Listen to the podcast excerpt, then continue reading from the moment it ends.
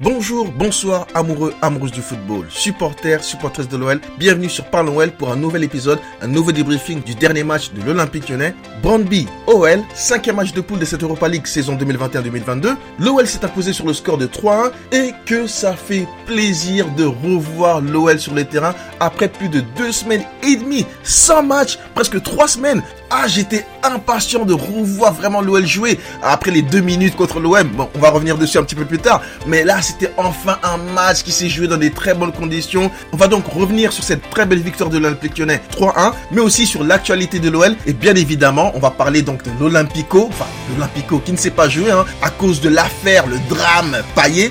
Je vais revenir dessus en 2-3 minutes, hein, très rapidement, pour vous donner mon avis sur cette histoire, sur cet épisode, sur ce drame, sur cet incident qui est arrivé dimanche dernier. Et je vais aussi rapidement revenir sur l'interview de Juninho qu'il a donné durant la trêve internationale et durant lequel il a annoncé à demi-mot, quasi officiellement, qu'il allait quitter l'Olympique lyonnais à la fin de son contrat, donc en fin de saison. Et enfin, on parlera donc du match du jour. Je vais vous donner mon ressenti sur la rencontre, ainsi que mes tops et mes flops lyonnais. Encore une fois, merci à tous et à toutes d'être présents, d'écouter cet épisode. Merci de votre fidélité à Parlons OL et pour la force que vous me donnez. Allez, petite intro en musique et parlons football sur Parlons OL.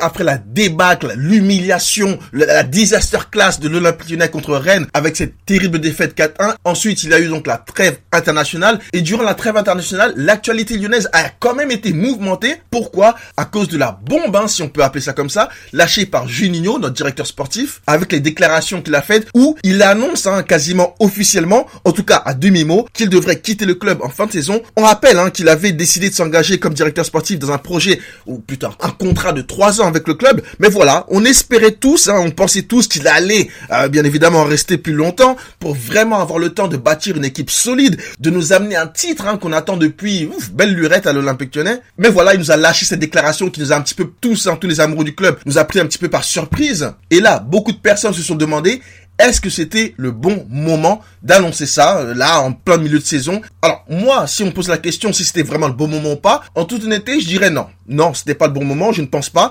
Mais, oui, parce qu'il y a toujours un mais. Concrètement, qu'ils le disent maintenant ou dans trois mois, qu'est-ce que ça va réellement changer? Est-ce que ça va déstabiliser le groupe? Est-ce que les joueurs vont y penser tous les jours? Est-ce que ça risque d'affecter leur performance? Honnêtement, je ne crois pas. Et même si dans cet effectif, il y a des joueurs comme Guimarães et Paqueta qui sont venus au club en partie grâce à Juninho, hein, pas pour Juninho, mais en partie grâce à lui, hein, il faut le dire, il faut euh, voilà. Si Juninho n'était pas au club, il ne serait peut-être pas venu. Son influence a joué, donc il y a aucun doute là-dessus. Donc si Juninho devrait partir en fin de saison, si ces joueurs-là, Paqueta, Guimaraes, avaient eux aussi donc des envies de départ à cause de ça, on en est encore très loin. Hein, on n'est pas en fin de saison déjà dans un premier temps. Et deux, s'ils avaient vraiment envie de partir juste parce que Juninho est parti, on les laissera partir, c'est tout. Nous, on veut des joueurs qui soient là pour le club et pas pour une personne. Et qu'importe le talent du joueur, s'il est là juste pour une personne, non, ça sert à rien. On veut des joueurs qui soient là pour le club, pour les supporters. S'ils veulent être appelés à la Coupe du Monde, s'ils veulent aller dans des très grands clubs, il va falloir qu'ils fassent une grande saison sur le long terme il y a un avant Juninho, un pendant Juninho et il y aura un après Juninho. Donc je ne me fais pas trop trop de soucis, même si ça me fait chier de le voir partir parce que Juninho, pour moi, c'est le meilleur joueur de l'histoire de l'Olympique Lyonnais. C'est le joueur de mon enfant. Mais voilà, il a beaucoup apporté au club en tant que joueur, en tant que directeur sportif. Et si il avait envie de partir en fin de saison, il faudra le laisser partir et lui dire merci pour tout ce qu'il a apporté au club. Allez, on ferme la parenthèse Juni et on passe donc à l'Olympico, enfin le drame de l'Olympico.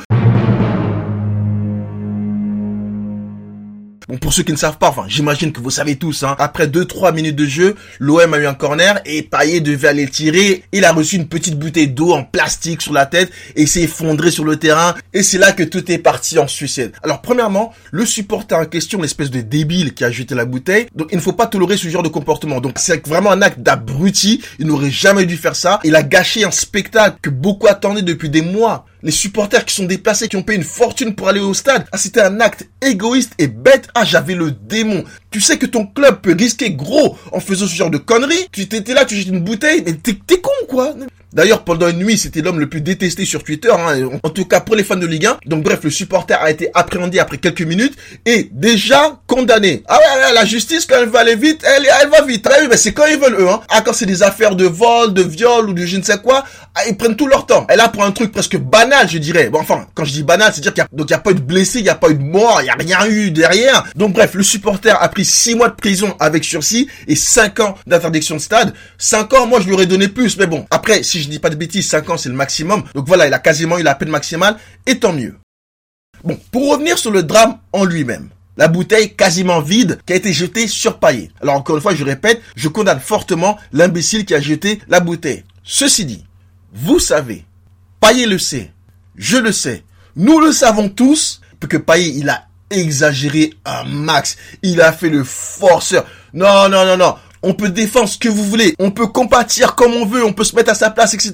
Mais je parle juste de sa réaction, de rester couché pendant 6 minutes à cause d'une bouteille en plastique qui t'a frôlé l'oreille. Non, au bout d'un moment, arrête, gars. À la limite, c'était... Euh... Et le César du meilleur acteur est attribué à Dimitri Payet je ne dis pas que ça n'a pas fait mal ou que ça ne devrait pas faire mal. Non, oui, bien sûr, oui, il y, a un choc, oui, y a, bien sûr, il y a une petite douleur. Mais de là rester 5, 10 minutes par terre, en mode t'as eu un traumatisme crânien à la limite du coma. Oh, oh mon gars, oh, arrête, arrête, Payet, arrête, oh. Et vous savez, il y a des gens qui ont une théorie, enfin, selon eux, qui dit que, comparé aux rugbyman, les joueurs de foot seraient des fiottes. Des fiottes, oui, des fiottes fiotte, fiotte, fiotte. Et ben là, euh, on peut pas complètement leur donner tort. Ah non, mais oui, mais je suis désolé, c'est vrai quoi, c'est vrai. Alors je sais qu'il ne faut pas généraliser, oui, oui. Mais si c'était un match de rugby un supporter jette une bouteille sur un rugbyman, sur, sur un joueur, mais le joueur il va être là, il va ramasser la bouteille, il va la manger, il va la manger le gars. Eh ben oui, ça va être un mode oh, qu'est-ce qu'il a jeté la bouteille? Oh, Une bouteille, oh, je vais la manger, viens ici la bouteille, oh, miam miam miam bouteille. Eh ben oui, c'est ça le rugby. Mais vous savez, pour prendre la défense de Payet, parce que oui, parfois il faut savoir être objectif et se mettre à la place des autres. On sait tous que voilà, physiquement le jet de la bouteille, il a exagéré, il a fait son comédien pour aggraver la situation, arrêter le match, etc. Oui, ça on le sait tous. Par contre, mentalement et le fait qu'il ne pouvait pas reprendre, qu'il était marqué par les événements et que le lendemain il ne pouvait pas aller à l'entraînement il voulait pas. Bref, ça par contre, honnêtement, je peux le comprendre. Parce que les gars, au bout d'un moment, hein, ça dépend de l'état psychologique de la personne. Au bout d'un moment, le mec il peut en avoir marre, et parce que c'est pas la première fois que ça arrive, et d'être la cible de haine comme ça dans quasiment tous les stades où il va, euh, d'être hué, d'être insulté comme ça, de se faire jeter des trucs. Au bout d'un moment, tu peux craquer, ou tu peux en avoir marre. Tu te dis que oh, moi je suis là pour faire le sport que j'aime, je suis là pour jouer au football. Je veux bien qu'il y a des gens qui m'aiment pas, etc. Mais là, ça va trop loin. Et c'est vrai. Il peut en avoir ras le bol et se dire et non, j'en ai marre, j'en peux plus. C'est pas parce que Grealish il s'est mangé une patate par un supporter de la match, il a continué à jouer que ça doit être le cas pour tous les joueurs. On est tous différents. Il y a des choses qui touchent plus mentalement que d'autres. Il y a la pression, tout ce qui est mental, psychologique. On ne peut pas trop trop juger sans connaître vraiment la personne ou le fond ou ce que cette personne traverse. En tout cas, de ce point de vue-là, je prends malgré tout sa défense et je peux peut-être comprendre un certain ras-le-bol. Les insultes. Ça aussi, il faut arrêter avec les insultes. Moi, ça me dépasse. Pourquoi aller insulter la famille des joueurs sur le terrain? Ouais, nique ta mère Ouais, fils de pute Oh Enculé de tes morts Wow, wow, wow, wow, arrêtez, arrêtez. Et ces mecs-là, parfois, on les voit à la télé, hein, des 30, 40, 50 ans. L'as insulté des mecs qui font leur taf, qui font leur argent, qui viennent nous proposer un spectacle. Alors, parfois affreux, hein, mais là n'est pas la question. Mais pourquoi tu vas gâcher ton temps à insulter des mecs au lieu de plutôt encourager tes joueurs Hein? Vous voyez ce que je veux dire? Alors bien sûr, le chambrage fait partie du football et c'est bien de chambrer un petit peu. Mais lorsqu'on parle de chambrage, ça veut dire huer les joueurs adverses lorsqu'ils ont le ballon. Oui, voilà ça, oui. Taquiner un peu pour les déstabiliser, lancer des petites vannes ou des petites piques, genre en mode euh, T'es nul, rentrez chez vous, vous êtes tout pourris, cassez-vous de là, dégagez. Et même sur le physique, parfois ça passe. Hein, par exemple, Payet, ta coupe de cheveux, on dirait des couilles poilues de mouton. Vous voyez, ça c'est véridique, ça c'est approprié, ça c'est vrai, ça ça passe, hein? Mais en tout cas, laissez la famille des joueurs en dehors de ça, franchement. Voilà ce que je voulais dire un petit peu sur l'actualité de l'Olympique lyonnais. Et on va donc se focaliser maintenant sur le match du jour, Brandby OL, avec pour commencer ce qui était la composition de l'OL pour ce match. Je vous cache pas que ça m'a fait énormément plaisir de voir cette composition parce que je voulais vraiment que Peter Bosch fasse tourner l'effectif et surtout revoir Lokeba qui avait disparu des radars depuis le début de saison. Dans les buts, on avait donc Anthony Lopez et là ça m'a un petit peu surpris parce que je m'attendais à voir Polesberg. Je ne sais pas pourquoi elle a mis Anthony Lopez j'ai mon avis, hein, j'imagine. Moi, je pense que peut-être pour aux, entraînements, il doit pas être ouf, hein, parce que s'il veut pas le faire jouer, c'est qu'il doit peut-être être éclaté à l'entraînement. Je, ne vois pas. Oh, c'est un petit peu étonnant. Je suis un petit peu étonnant, mais j'aurais vraiment aimé voir Polersberg et j'ai comme l'impression que Polersberg il va pas faire long feu à l'OL. Si sur ce genre de match on lui fait pas confiance, euh, il risque de partir assez rapidement. En défense, on avait Gusto comme arrière droit, dans l'axe Da Silva, Lukeba, arrière gauche, Enrique. Au milieu, on avait Keita et Thiago Mendes, Cherki à droite, Kadewere à gauche. Et enfin, en attaque, Dembele, Slimani. Donc pour ce match, on a donc évolué en 4-4-2. Première mi-temps.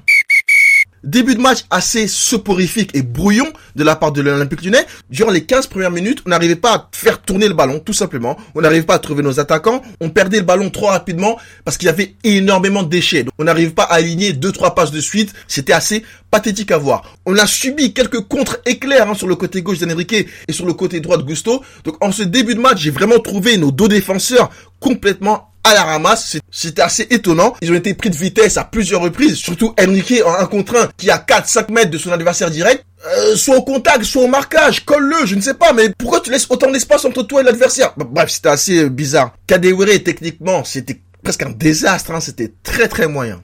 Là, je parlais des 20 premières minutes, mais ça a été comme ça pendant toute la première période. On a vu une première mi-temps assez pitoyable de l'OL, hein, je peux dire ça comme ça, hein, vraiment le mot pitoyable. Alors oui, ces joueurs ne jouent pas énormément cette saison. Ils avaient un manque d'automatisme flagrant. Ça, il n'y avait pas de doute là-dessus. Oui, c'est aussi un match de reprise après une longue trêve internationale et on comprend le manque de rythme de certains joueurs. Mais dans tous les cas, ça n'excuse pas la prestation indigne de certains joueurs qui se doivent de faire beaucoup mieux. Rien que dans l'intention, dans la combativité, mettre de l'intensité, s'appliquer sur les passes, les bases du football quoi. Deuxième mi-temps. Je m'attendais à des changements à la mi-temps, mais étonnamment, ça n'a pas été le cas. Brondby qui nous a pas posé plus de problèmes que ça en première mi-temps, ils vont revenir en deuxième mi-temps avec un petit peu plus de confiance et ça va finir par payer parce qu'ils vont profiter de cet Olympique Lyonnais sans combativité pour ouvrir le score à la 50e minute de jeu par l'intermédiaire d'un joueur qui s'appelle Oureux qui sur le but échappe au marquage de Da Silva. D'ailleurs, j'ai pas parlé de Da Silva en première mi-temps, mais Ouré là, l'attaquant danois et à la course, waouh, et il est trop de spion. Et pourtant, Da Silva, il est pas si long que ça. Hein. Ah, il a fumé en sprint. Hein.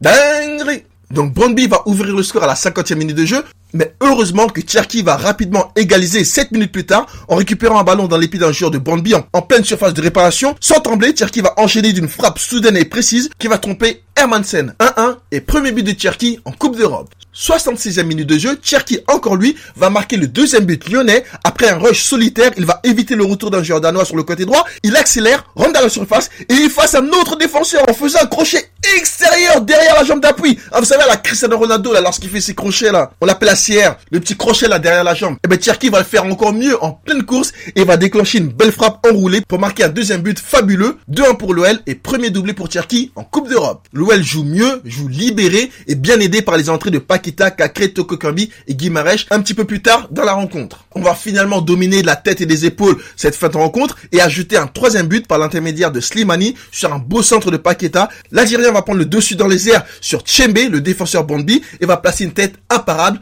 3-1 pour l'OL. 3-1 qui sera donc le score final de la rencontre. Deuxième mi-temps d'une bien meilleure qualité de l'Olympique lyonnais. On a senti beaucoup plus d'envie d'aller beaucoup plus rapidement vers l'avant, de trouver les espaces. On a vu beaucoup plus d'appels, hein, beaucoup plus de mouvements. Et c'est vraiment en voulant jouer qu'on a réussi à marquer ces trois buts. Donc victoire 3-1, logique de l'Olympique lyonnais. 5 matchs d'Europa League et 5 victoires dans cette compétition. C'est parfait. Allez, on va passer rapidement au top et au flop lyonnais. Je vais commencer par les flops. Je pourrais en mettre beaucoup des flops hein, ce soir, mais bon, je vais, je vais pas non plus euh, exagérer. Euh, premier flop, Kadewere. Kadewere clairement pas à l'aise sur le sur le côté gauche. Il a eu un match très compliqué. Euh, je l'ai trouvé très maladroit hein, avec ses longues jambes là. Il me rappelle un petit peu Adebayor. Des fois, vous savez quand il court avec ses longues jambes comme ça, il fait des il fait des longs gestes, il balance son long corps comme ça. Ah, Kadewere ailier, hmm, je suis pas fan. Même dans l'axe, c'est des fois compliqué, surtout dans la finition. Voilà, Kadewere en difficulté sur ce match. Deuxième flop, Enrique, même s'il est du mieux en deuxième mi-temps, la première mi-temps d'Enrique, elle est interdite. Il n'a pas droit de laisser autant d'espace, de se faire prendre derrière son dos à plusieurs reprises. Euh, non, non, très très mauvaise première mi-temps d'Enrique, même s'il y a eu du mieux en deuxième. Mais voilà, c'était pas ça. Il fait partie de mes flops. Da Silva, Da Silva euh, pris de vitesse trop souvent, je l'ai, l'ai pas trouvé serein en défense, euh, donc non, non, Da Silva, j'ai pas vraiment aimé ce match. Ouais, un match très très moyen de Da Silva. Allez, on va passer au top. Premier top, Cherky, hein, bien évidemment, deux très beaux buts de Cherky. Euh, c'était le joueur le plus dangereux offensivement. Donc vraiment, Cherky il mérite largement d'être euh, dans mes tops et même être l'homme du match, hein, pas uniquement dans mes tops. Deuxième top, Lukeba. Lukeba solide en défense. Sur le but, je pense qu'il touche un petit peu le ballon, il, il dévie légèrement le ballon. Donc positionnement pas parfait sur le but, mais à part ça, il a vraiment été solide pendant toute la rencontre, très calme, très posé solide dans les airs. Il a vraiment fait un très bon match. Bravo à Lukeba. Troisième top. Honnêtement, je n'ai pas de troisième top. Moi, j'ai juste envie de mettre comme troisième top les entrées de Paqueta, Guimaraes, Kakre et Toke Kambi. Hein, ils ont fait les cas d'une très bonne entrée. Même si Toke Kambi, il rate une très grosse occasion en fin de match sur une très belle passe de, de. Mais bon, j'ai trouvé l'entrée de ces quatre joueurs très intéressante. Voilà pour le débriefing du match du jour. Merci à tous et à toutes d'avoir écouté cet épisode. Si vous voulez voir des extraits vidéo de Parlons Well, retrouvez-moi sur Instagram, Toguro86 Podcast. Merci encore une fois, je vous dis à très bientôt pour le prochain épisode. Ciao ciao fans de football, ciao ciao les gones.